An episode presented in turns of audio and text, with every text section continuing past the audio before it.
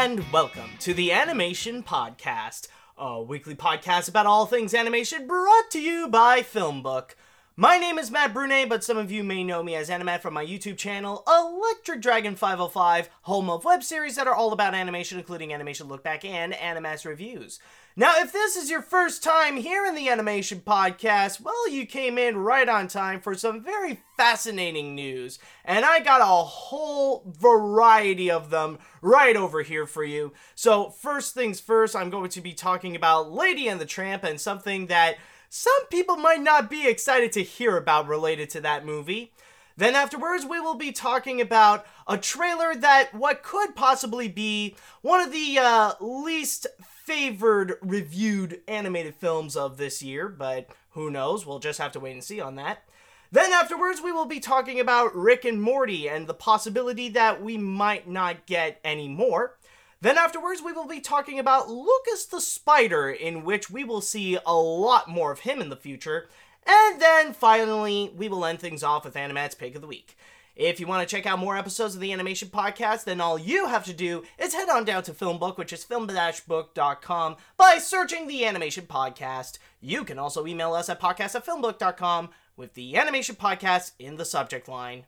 Okay, so before I begin, I just would like to give a shout out to John Musker, which you may know as the Disney director who would collaborate with Ron Clements to go and direct plenty of beloved Disney animated features, since uh, he actually recently retired. And um, as you guys may know, John Musker, along with Ron Clements, he would go and direct movies such as The Great Mouse Detective, The Little Mermaid, Aladdin, Hercules, Treasure Planet, The Princess and the Frog, and Moana. And on top of that, he is actually a three time Oscar nominated director, considering that his last three movies were nominated for Best Animated Feature.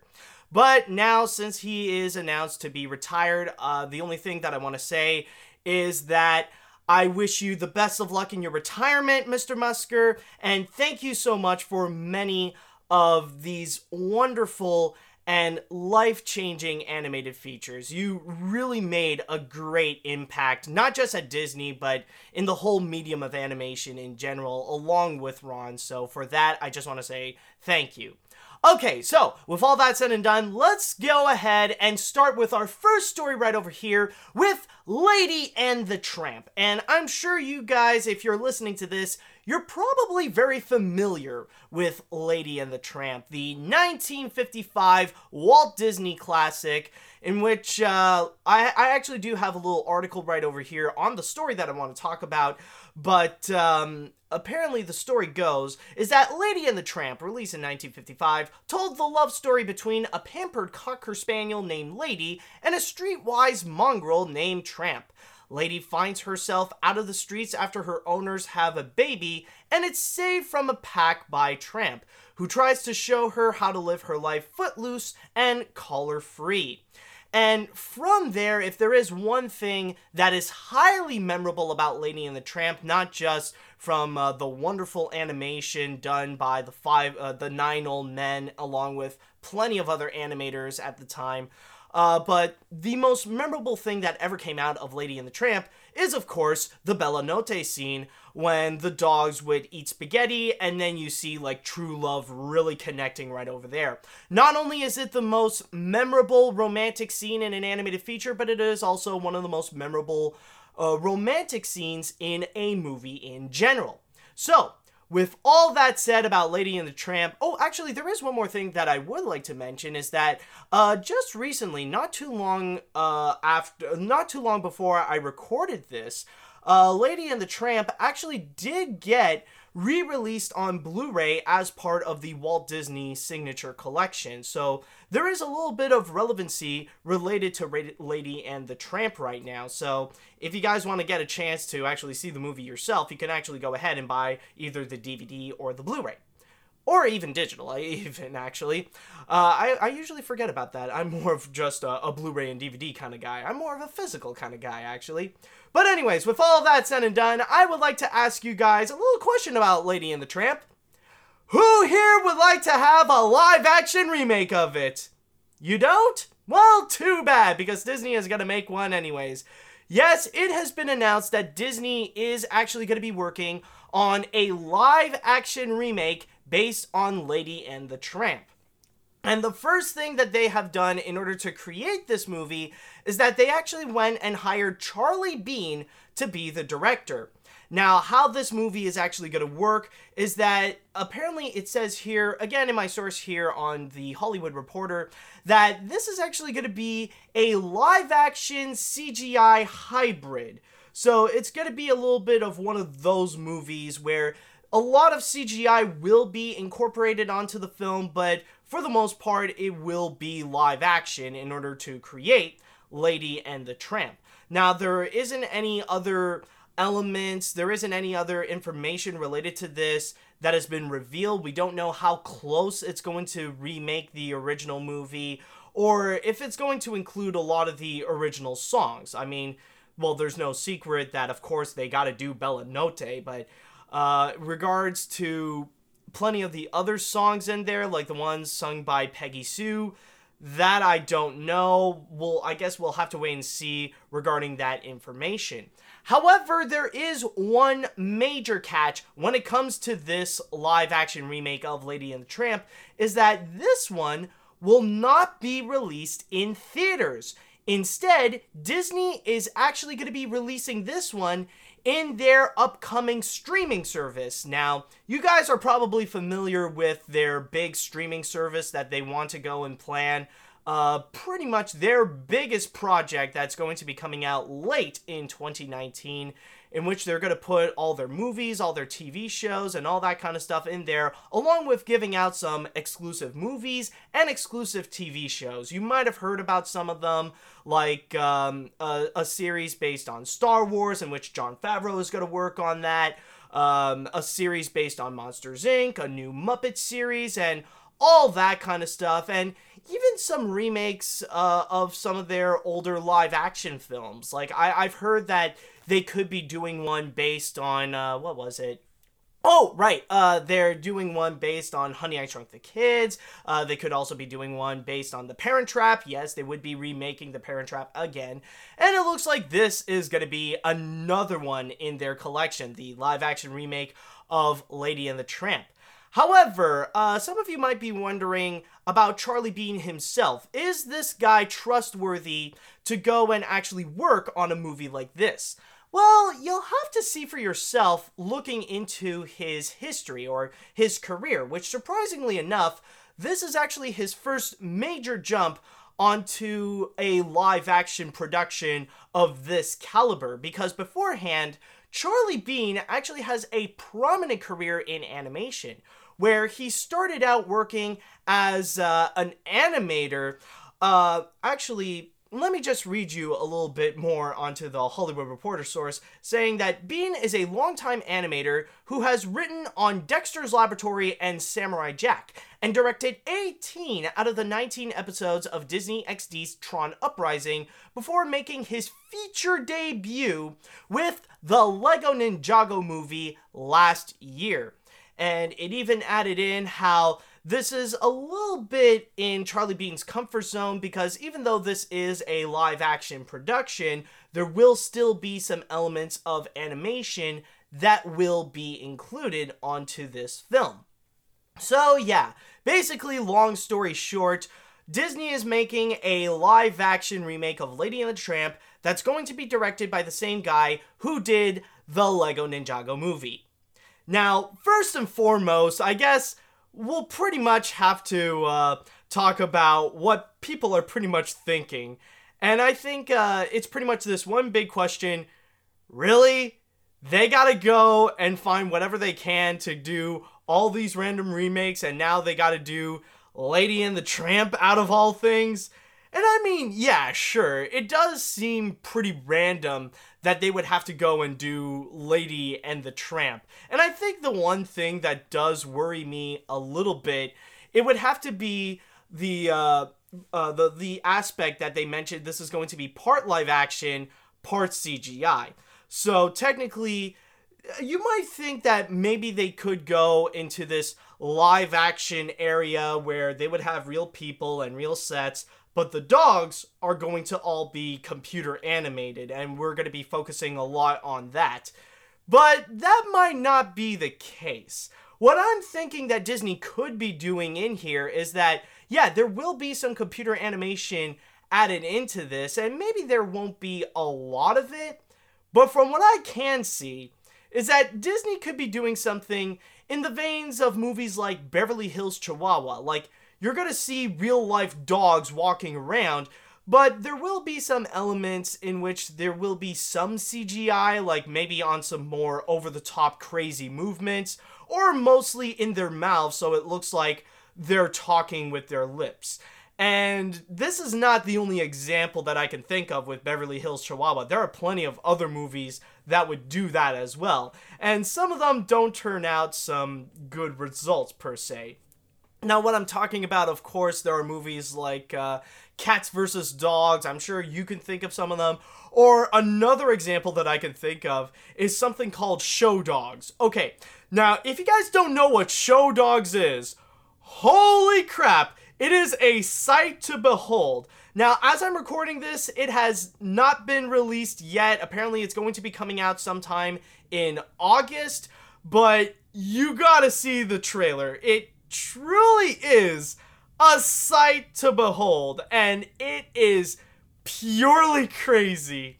Like, I can pretty much see this as the dog equivalent of Nine Lives. It is something that looks so stupid but my god, it's just like a disastrous mess that you just want to see and have a good time to just relish on its badness. Basically, imagine if uh, Miss Congeniality would go into a dog show. That's basically what you would get with Show Dogs. And the trailer that they presented in there, it's just like, oh my god, this looks so stupid. I think I want to check that one out.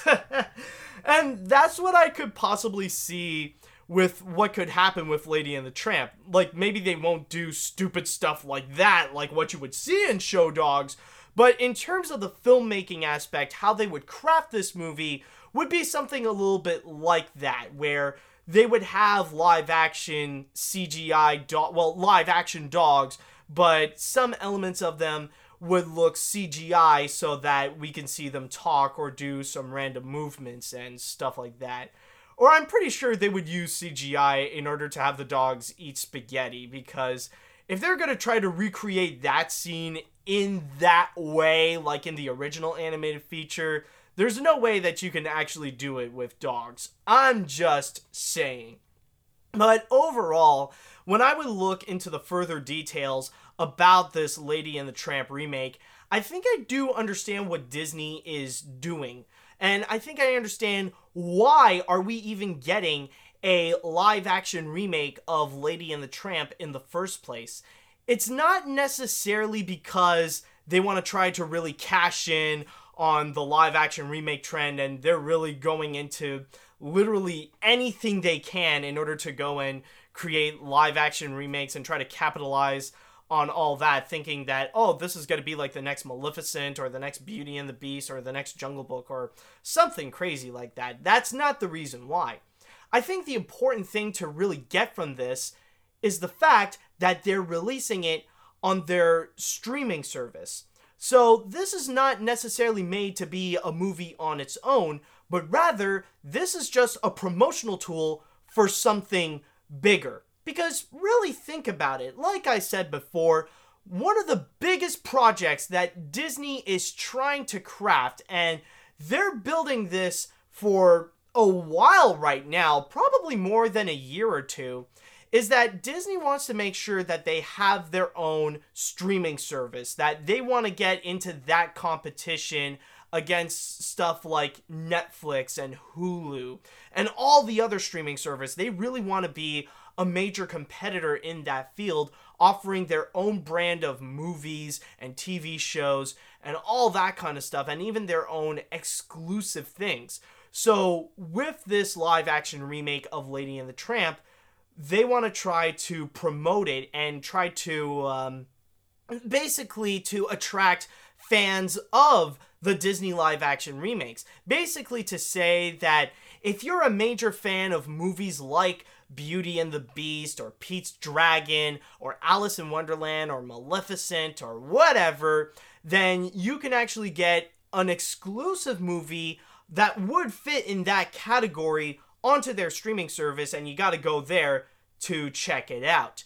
And considering with Lady and the Tramp, it is actually the perfect subject to actually do something like that where you don't have to release it on the big screen, but you can easily just slap it in onto the streaming service because technically, when you compare it to many of the other Disney animated films that they have, Lady and the Tramp is one of them in which you can really cut down costs. Like, you don't necessarily have to make this $100 million budgeted animated or this 100 million dollar big budgeted movie in order to craft something like this like you could just slash it down to make the budget a little bit smaller or just a whole lot smaller so that you could put it on the streaming service and it wouldn't be any danger whatsoever like you're not really going to lose money and i think that could be one big thing that you should really expect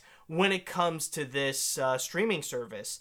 Like, if that ends up becoming very successful and this Lady and the Tramp remake ends up becoming very successful, then I wouldn't be surprised if in the future we could actually be seeing a lot more of these live action remakes, but with a lower budget and not release in theaters, but rather just on that streaming service. Like, it could maybe inspire them to do stuff like maybe Bambi, you know, something in the veins of what Jon Favreau is going to do with the li- with uh, the Lion King live action remake, or maybe they could do one on the Aristocats. I mean, anything is possible. Anything is open to interpretation. So who knows how that's going to go, but I could totally see that they could do something like that. So um, that's basically my thought on why they're even doing this in the first place is to make sure they would go and cut down costs. And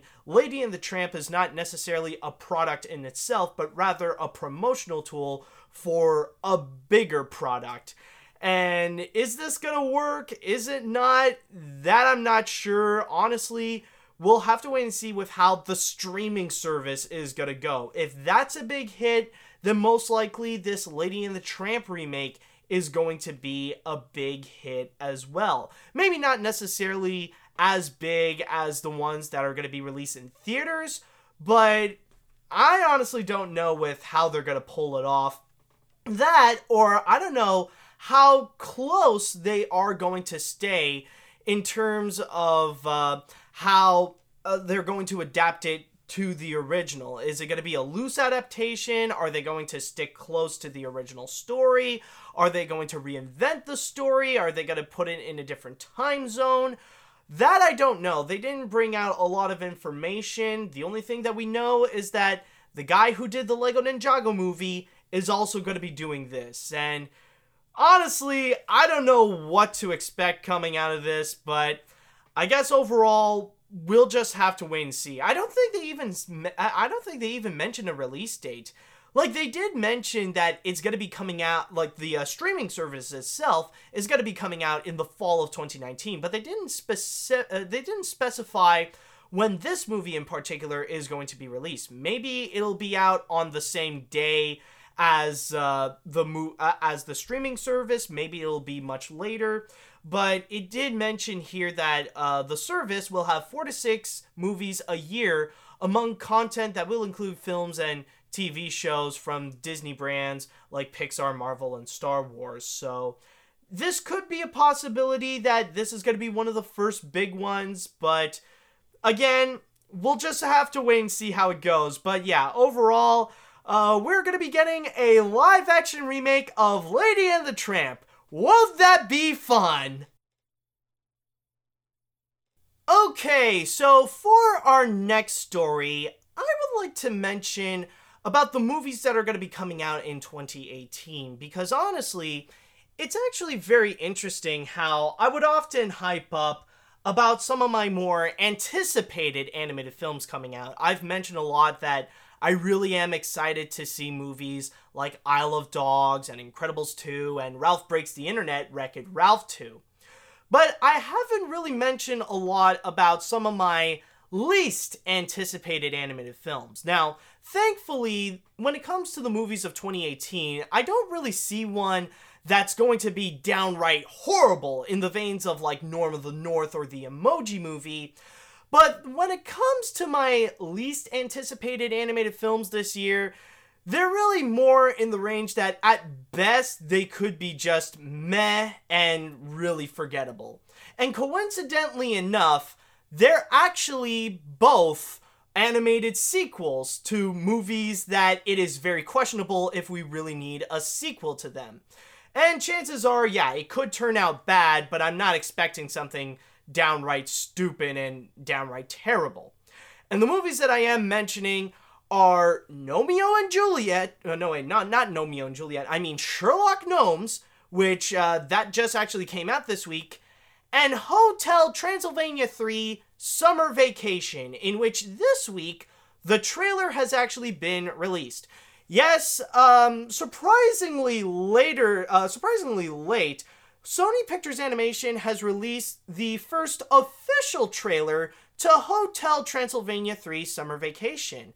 And along with that, they have revealed a few new significant characters that will be added into the story. Now, if I may read my source here on uh, Collider, in which it would provide the official synopsis, it has stated that in Sony Pictures Animation's Hotel Transylvania 3 Summer Vacation, join our favorite monster family as they embark on a vacation on a luxury monster cruise ship so Drac can take a summer vacation from providing everyone else's vacation at the hotel. It's smooth sailing for Drac Pack as the monsters indulge in all the shipboard's fun the cruise has to offer, from monster volleyball to exotic excursions and catching up on their moontans. But their dream vacation turns into a nightmare when Mavis realizes Drac has fallen for the mysterious captain of the ship, Erica, who hides a dangerous secret that could destroy all monster kind. And uh, the mysterious secret, well, it's not really that much of a secret because it's already revealed in the trailer itself. Because what the trailer is pretty much depicting is a lot different than what the synopsis is pretty much saying. Because Drac doesn't really need a vacation from giving everyone else a vacation. It's more the fact that Dracula has become lonely. Like, he start to have like singlehood is starting to take a toll on him and you know he's in the mood to actually find he, he's in the mood to actually go ahead and find a mate but mavis didn't really get that that kind of connection immediately so she thought that, okay, maybe Drac is just working too hard, so they'll go ahead and take a vacation on this cruise. But then Dracula would go ahead and meet the captain of the ship, which is Erica, who is going to be played by Kathryn Hahn, and immediately he just falls in love with her. But apparently, the dark secret that she has is that secretly Erica absolutely hates monsters of all kinds and absolutely hates Dracula because she is actually a descendant of Van Helsing, which at some point in the movie, Van Helsing will actually be appearing in the movie and he's going to be played by Jim Gaffigan, which I may say that I actually really do like Jim Gaffigan as a comedian. Like, he's really funny and has a lot of great bits. And I mean, of course, we all know the classic Hot Pockets. But, anyways, going back into the story, yes, she is the descendant of Van Helsing, and she's going to do her best in order to destroy all the monsters. I mean, she got them all in this one giant cruise in order to take them down one by one. And of course, among the cast, everybody is back in here. Uh, which includes Adam Sandler, of course, playing Drac. You also got Selena Gomez, Kevin James, David Spade, Steve Buscemi, Keegan Michael Key, uh, Molly Shannon, Fran uh, Drescher, and even Mel Brooks himself is back, which honestly, for this movie, is actually a good thing. Oh yeah, and also uh, Andy Samberg. Andy Samberg is also back as Johnny, but really nobody cares about him. In fact, nobody likes him. So that's one bad news from this movie is that yes, Johnny is still back in this. And um, before I get things started on my thoughts on the trailer itself, I would like to mention about uh, my thoughts on Hotel Transylvania in general as uh, the the animated film series.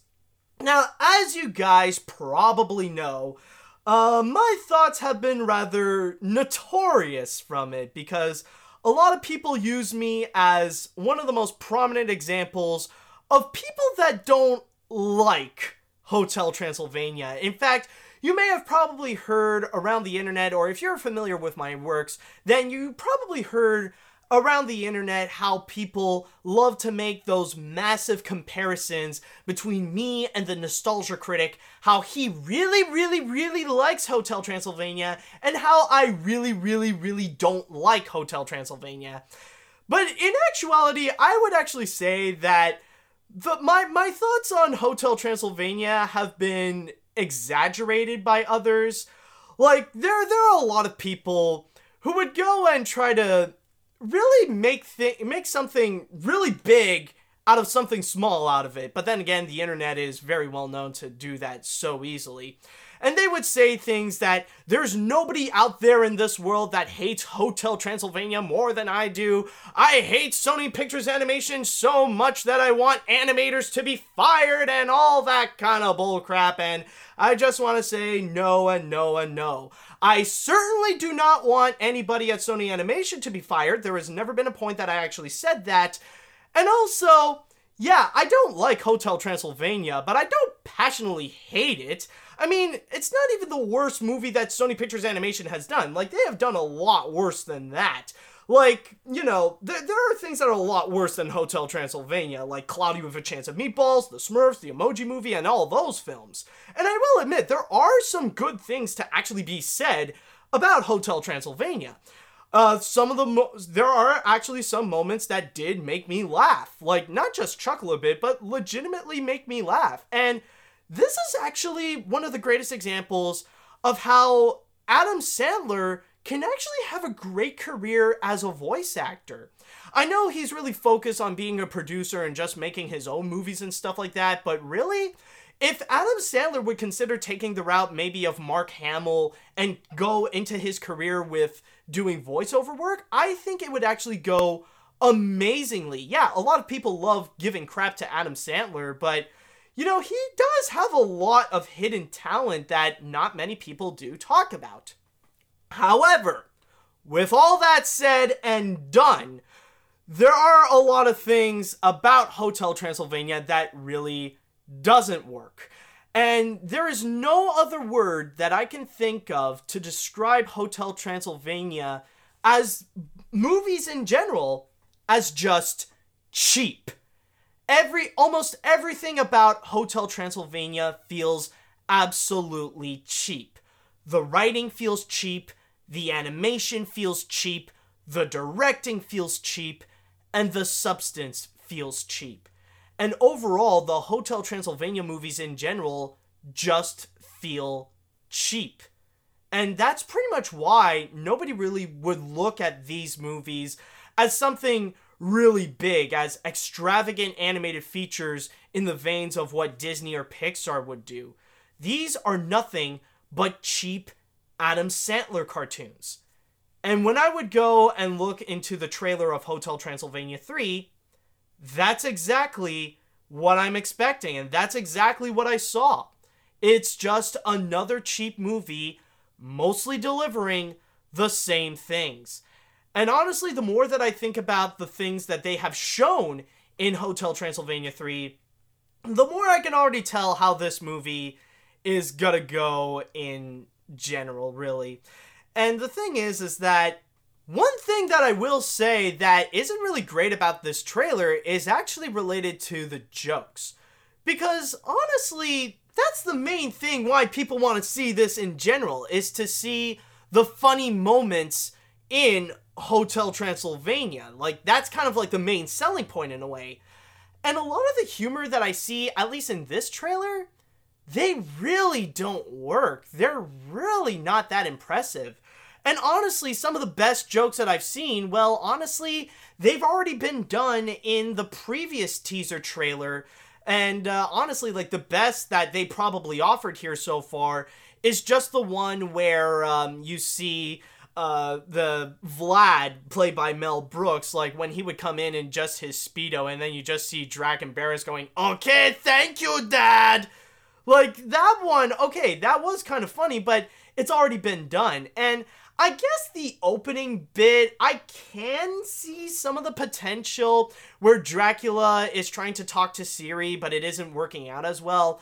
But I wasn't really laughing because I was honestly so freaking distracted by Dracula's phone and how much of a shameless plug that it is that it's a Sony phone. Like you could see it clear as crystal that Dracula is holding a freaking Sony phone and somehow is talking to Siri. So I don't know how that would work, but yeah, apparently they're trying to make a Siri uh, a Siri joke using a Sony phone. So yeah, some of the jokes really just don't work. And a lot of the other ones that they present here, they're honestly just not all that great. They're not really that funny and a lot of it just mostly consists of just lowbrow humor that really you'd probably be you you probably be have to be under 9 to really find any of these hysterical.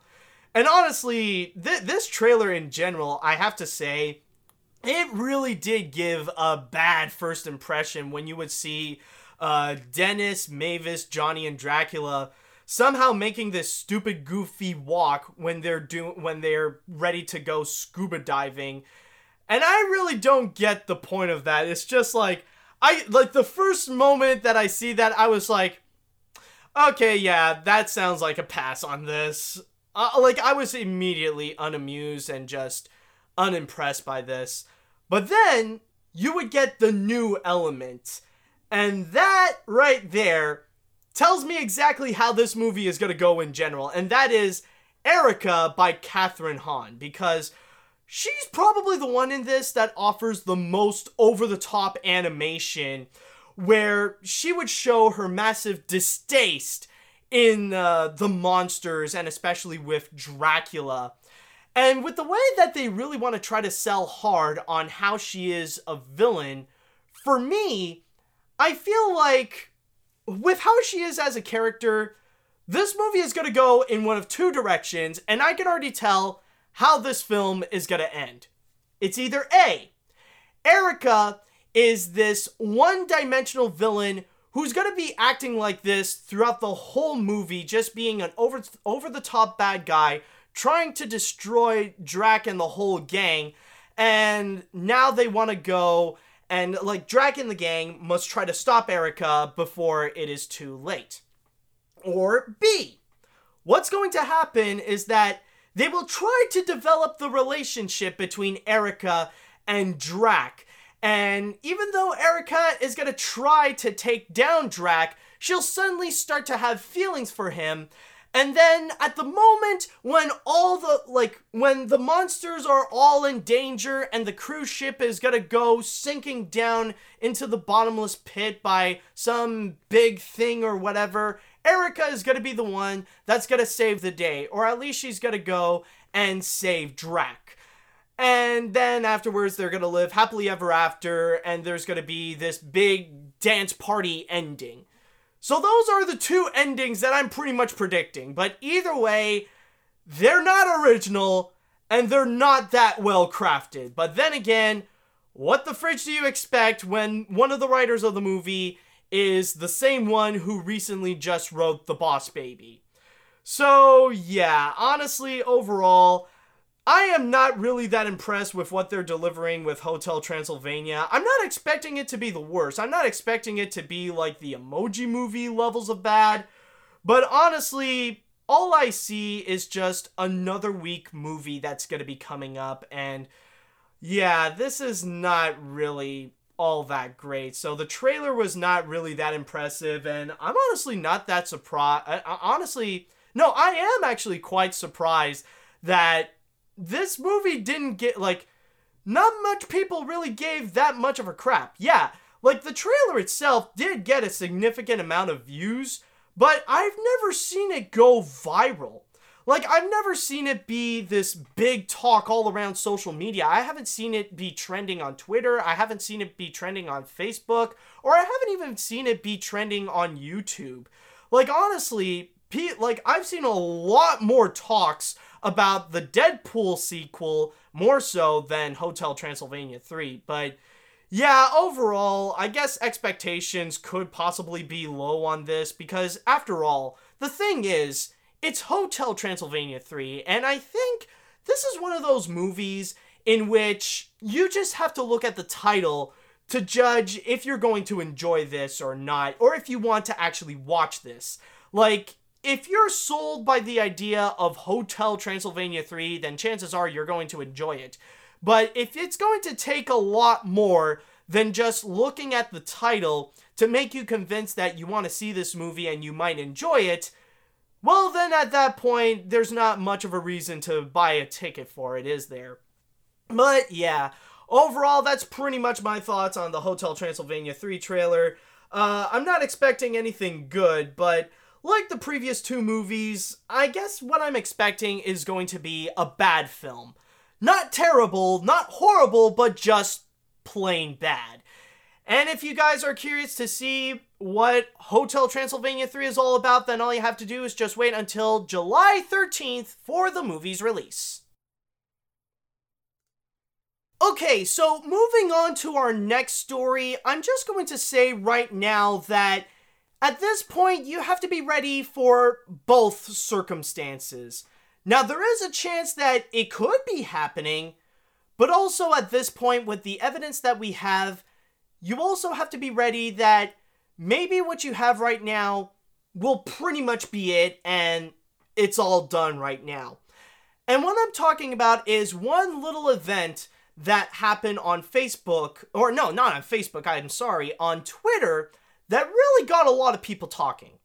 Apparently, there's this one douchey user on Twitter that spoke to Dan Harmon, which you may know as the one of the creators of Rick and Morty, and uh, the person tweeted, and I quote, Quit wasting time and go finish the next Rick and Morty season, you lazy alcoholic! Run the Jewels can get the animators to make a music video, but we're waiting on them for the next season? No, we're waiting on you to finish writing it like that's a freaking book! And then Dan Harmon replied by saying something that is absolutely shocking. Not something provocative that made people be angry at Dan Harmon, but more something that made people a little bit angry towards Adult Swim, per se, because uh, this is the tweet that he replied with. So, uh, I hear ya, tough spot. On one hand, it could be challenging, especially with crippling lazy alcoholism, to write a show that hasn't been ordered by a network. On the other hand, the thought that fans like you pay the price, I mean, well, I'm gonna grab a drink. So that's pretty much the big news that people got from this is that apparently Adult Swim has yet to pick up season 4 of Rick and Morty. Now, of course, a lot of people have been talking about season 4 and what could be the possibilities of what could happen during that season ever since season 3 finished somewhere last year at the beginning of October. But now that we got the information that Adult Swim didn't pick it up, the chances of that show actually being canceled is starting to come up pretty big right now. And it got me a little bit curious, to be honest, and I wanted to double check uh, to see if this is actually pretty unnatural, even for Adult Swim, where at this point they have yet to actually pick up another season of Rick and Morty. So what I decided to do, I decided to go and do some research and check the time frame between when is it that season 2 ended and when Adult Swim picked up season 3. And from what I found is that apparently that is actually a span of less than two months, where Rick and Morty season two finished off on October of 2015, and then season three was picked up on the at the end of November of 2015. And at this point right now, fast forwarding onto here, what's going on is that Rick and Morty season 3 finished at the beginning of October of 2017. We're almost a half a year later, and Adult Swim has done nothing so far to pick it up. So the chances of that being canceled are actually pretty high. But then again, at the same time, even if the best case scenario would be that right now Adult Swim would actually pick up Rick and Morty season 4, we're not going to be getting that for a long time.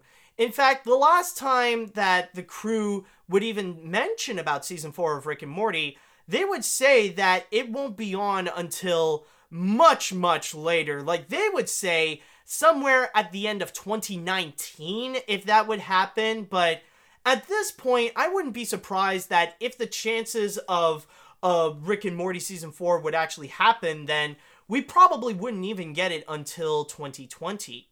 And it is very strange when you do think about it because when you look back in 2017 uh, in 2017 in general, season 3 of Rick and Morty was one of the biggest TV events that happened during that year. In fact, 2017 in general was actually a really good year for Adult Swim. Not just because of what they delivered with Rick and Morty, but also because of the series finale of Samurai Jack.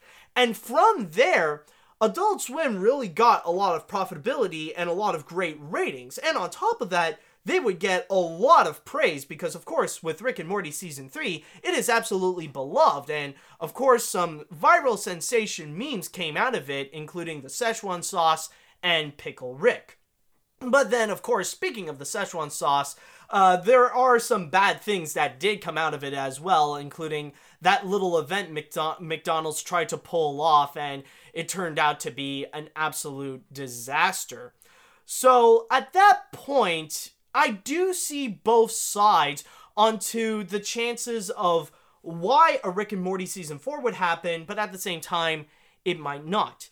Because the thing is, season 3 was a massive hit. The ratings are amazing, the reviews are amazing, everybody really enjoyed what they got from Rick and Morty season 3, and it really did become one of Adult Swim's biggest shows. So it would make sense that Adult Swim would want to continue to feed on that growth and they would go and pick up a season 4. That would make sense.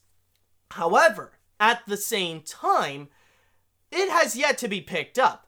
Now, the reasons onto why that Adult Swim didn't make that decision as of yet, that they didn't make any announcement on the fate of Rick and Morty just yet, we don't know so far. Maybe they have something planned in mind maybe it's just too big for them and maybe it's more of a curse than it actually is a blessing.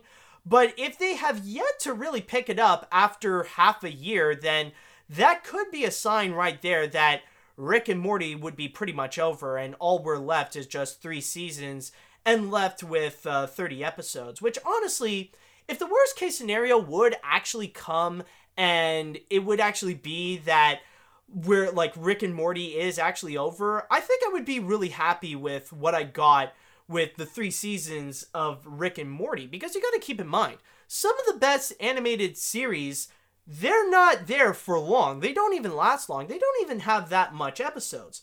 I mean, yeah, sure, you think about stuff like The Simpsons, Family Guy, The Flintstones, Jetsons, um, what else? Like this, um, I said Simpsons, Family Guy, uh, SpongeBob SquarePants, and Fairly OddParents, and all that kind of stuff.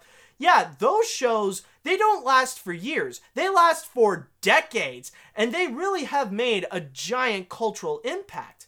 Whereas um, you look at some other shows, and they would make a huge impact in our pop culture as well, but they don't really have that much seasons or even don't have that much episodes. And I'm talking about shows like Avatar The Last Airbender or Gravity Falls or even Over the Garden Wall. Uh, yeah, Over the Garden Wall, which only has like 10 episodes, yet it's one of the most beloved shows that ever came out of Cartoon Network. So Rick and Morty could actually be one of those shows. It could be something like Gravity Falls or Avatar or um, or Over the Garden Wall where yeah, it, it only delivered 30 episodes on three seasons, but those are amazing 30 episodes that spanned for three seasons. And honestly, they're just absolutely beautiful. So that could be the case. And overall, we just have to be prepared for both. We got to be prepared for Rick and Morty season 4 to actually come, but we also have to be ready for Rick and Morty to actually be canceled. What the case may be, I don't know, but honestly, we'll just have to wait and see until Adult Swim gives out the official word. Okay, so for our next story right over here, we're going to be talking about an internet sensation that you guys are probably familiar with Lucas the Spider. Now, there is a very good chance that on social media you might have stumbled upon a 30 second video that would feature Lucas the Spider just doing simple and cute little things. Because basically, it just shows the little adventures of this adorable little spider named Lucas.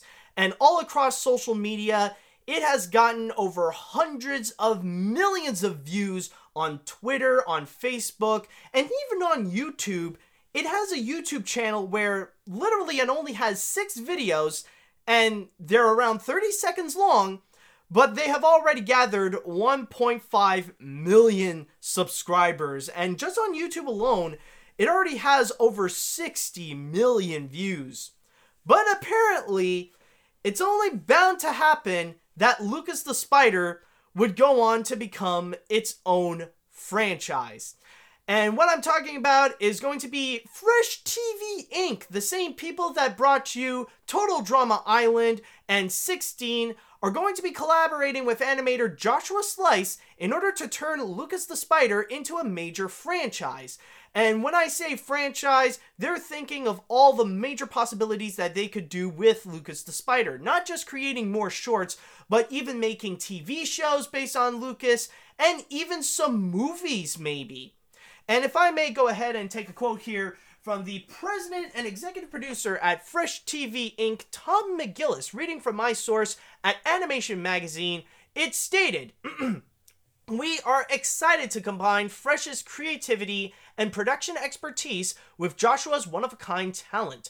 Joshua has created a character that instantly resonates with children and adults alike. From the moment we saw his creation, Fresh saw the potential to take Lucas the Spider to the next level with series, features, and on a variety of other platforms. Uh, Joshua Slice even mentioned himself when I launched Lucas the Spider a little over five months ago, I had not imagined the internet star uh, he would become. I am humbled and grateful to fans for their love and support. A big thank you to Fresh TV for seeing the potentials of this little arachnid. Together we can grow Lucas the Spider far beyond his 30 second moments on YouTube. And what's very interesting about Lucas the Spider is that with Joshua Slice, he is actually a, a professional animator. Like you could tell that in the uh, in the little shorts that features Lucas the Spider, they are very well animated, and the reason why is that uh, Josh, uh, Joshua uh, Joshua Slice actually does work as an animator and even has worked on some major animated features at studios like Disney, Pixar, and Blue Sky, and even worked on movies such as Epic, Big Hero 6, and even Zootopia. So that's where he got his talent. And as for uh, the spider himself, for the voice, well, that's actually voiced by his little nephew, who is also named Lucas. So Lucas Slice is actually Lucas the Spider. And when I would look at something like this and see uh, the major growth of Lucas the Spider, honestly, I feel like it would be about uh, like it's kind of like it's about time that Lucas the Spider would eventually grow into something big because it, it, like Lucas the Spider really has become such a viral sensation that people are really freaking out about and just absolutely adoring him. I remember looking at some uh, behind the scenes into the making of those Lucas the Spider videos where Joshua Slice mentioned that he wanted to do something where like take something that people would normally be scared of and turn into something adorable where even some people with an arachnophobia would think that Lucas the Spider is actually just darn right cute. So right now, I feel like with Lucas the Spider, like, yeah, his popularity grew substantially big to the point that it's bound to happen that it would become a franchise, that like it would grow to the point that it would be like um, so, uh, something in the veins of the annoying orange. Now, I'm not saying that Lucas the Spider is going to be the next annoying orange, but I'm just saying that his popularity has stepped up where he would be another creation where he would go be he, he would go and become this animated internet sensation to growing into something much bigger that would feature uh, TV shows and uh, even movies. Now, the movies aspect, I will say, I am a little bit curious about. And honestly, it's hard for me to really imagine, like, how big can you grow with this idea of Lucas the Spider and make him and make that into an entire movie? I don't know how that's gonna work, but if they got something in mind and if they have a good idea for it, then I'll be all for it, but for now it does seem like a strange idea. But yeah, I think overall, Fresh TV should really just go step by step with this. Like, of course, give Lucas the Spider a TV show, and then see what else can you do before really expanding him into other projects like movies and uh, maybe some other stuff as well. But yeah, overall, I feel like what Fresh TV should do with Lucas the Spider, just considering that they are dealing with just 30 second videos.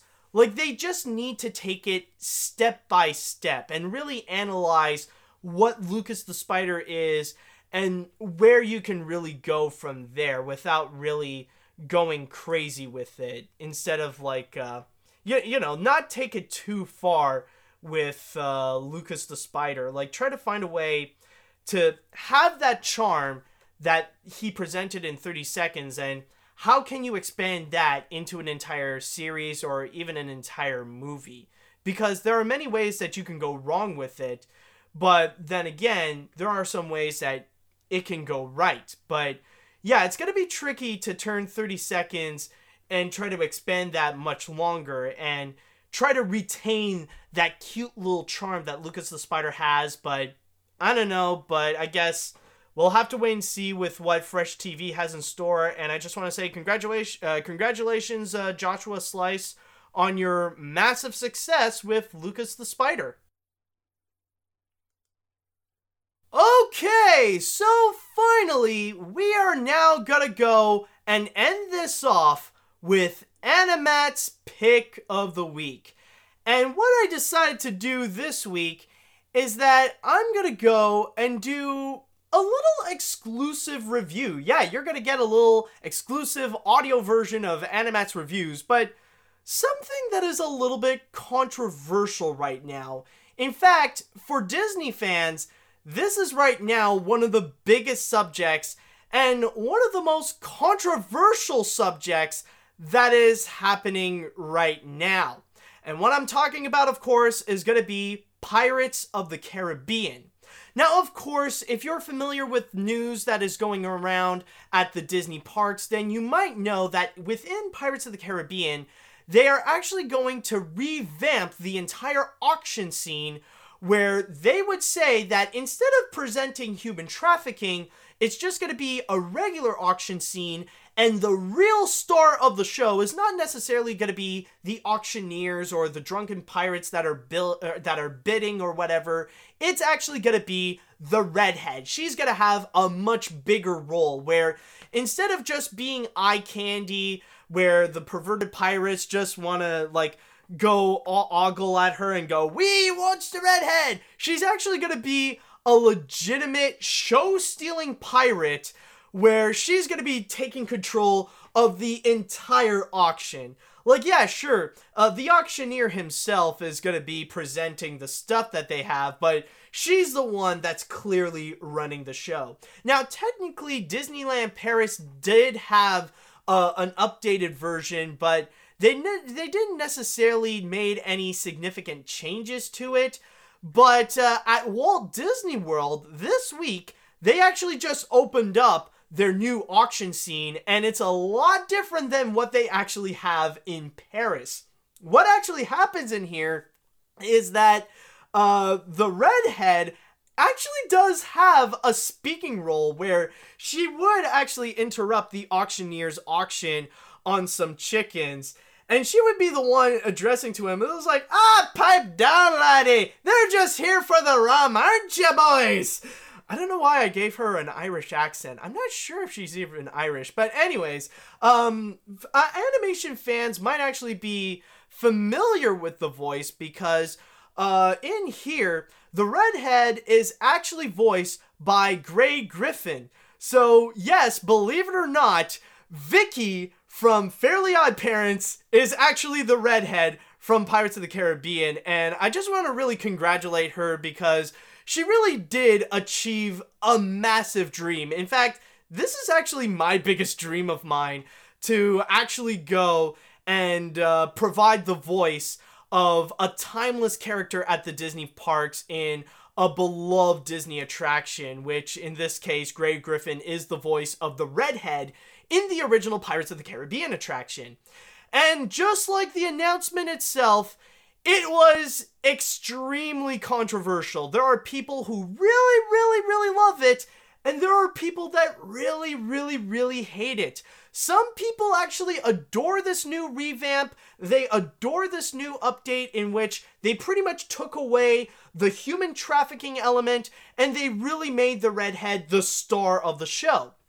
Whereas people really hate it because it took away the original scene that was there for over 50 years. You know, this was something that was originally envisioned by Walt Disney, the crew at uh, Walt Disney Imagineering, and also Marc Davis. It was there for so long, and they pretty much think, like, why fix something that isn't broken in the first place? So, yeah, a lot of Disney fans have really strong emotions regarding this.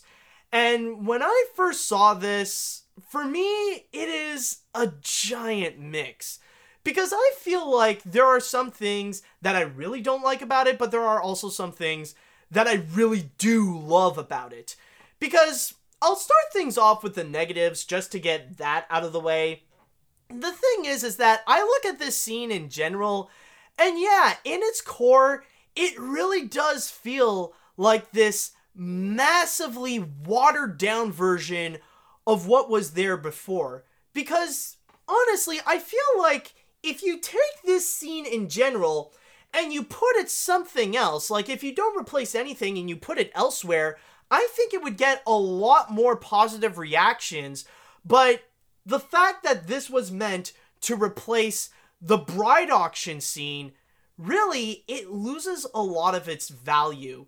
And a lot of people do criticize about the voice acting or stuff like that or how the scene is played out, but I would say it's more in the writing that feels like it's pretty weak. Like the writing in terms of the dialogue and how they're executing it, it really does feel like they're just presenting this kid friendly version of what was there before.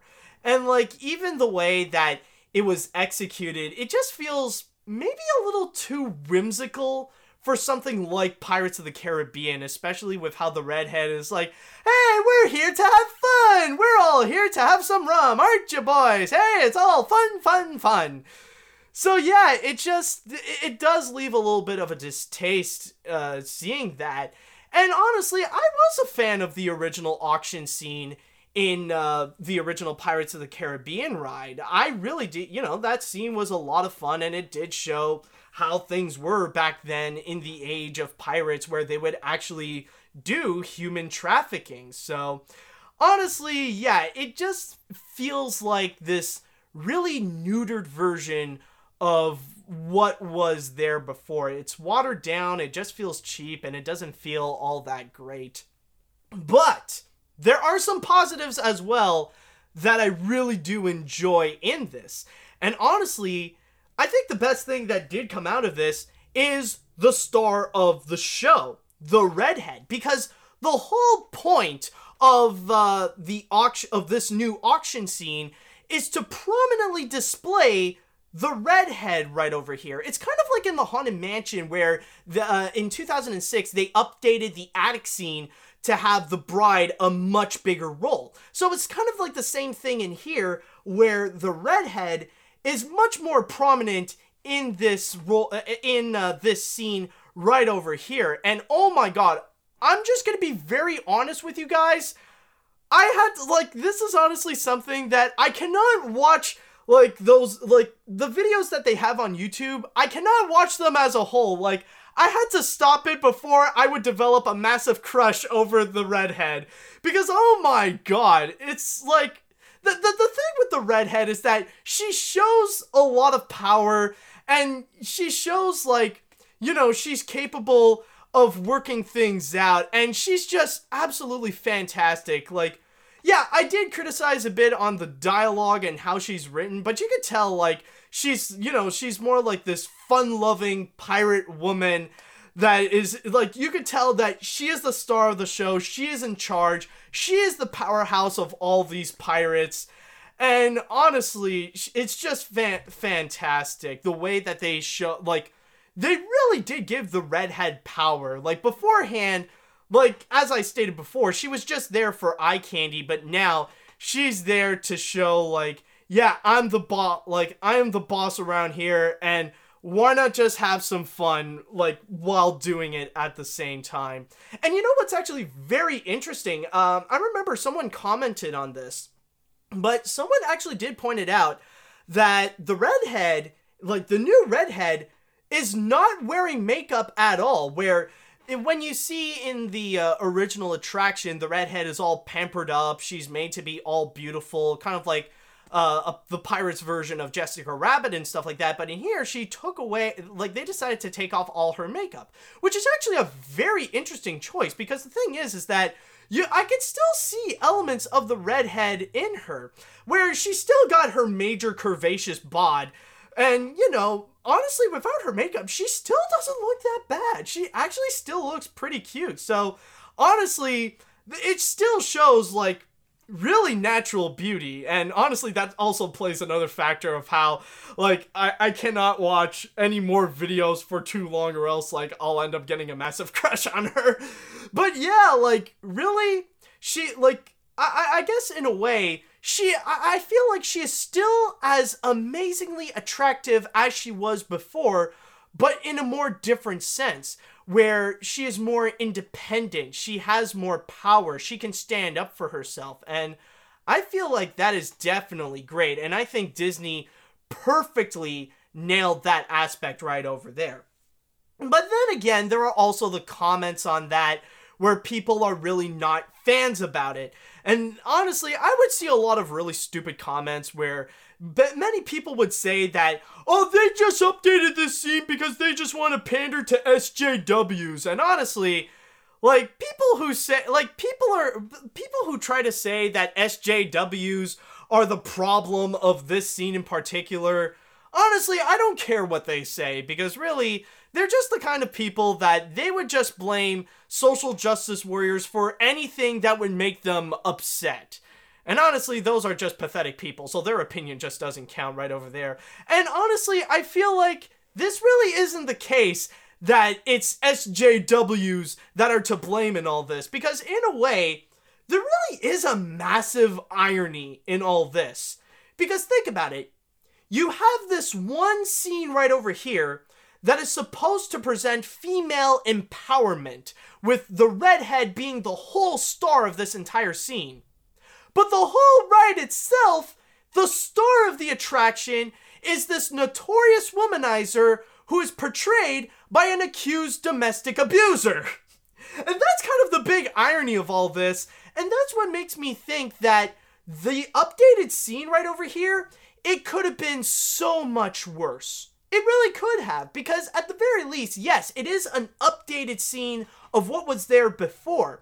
But one thing that I am glad is that the redhead isn't going around trying to boast like, ah, pipe down, you bilge we're here to search for Jack Sparrow! Because let's be honest, Jack Sparrow did a lot more damage to the original Pirates of the Caribbean scene, uh, to the original Pirates of the Caribbean ride, more so than this new auction scene because now the ride is pretty much this like everywhere that you would look everybody is just looking for Jack Sparrow. It used to be this open world where you're transported into the age of pirates and stuff like that.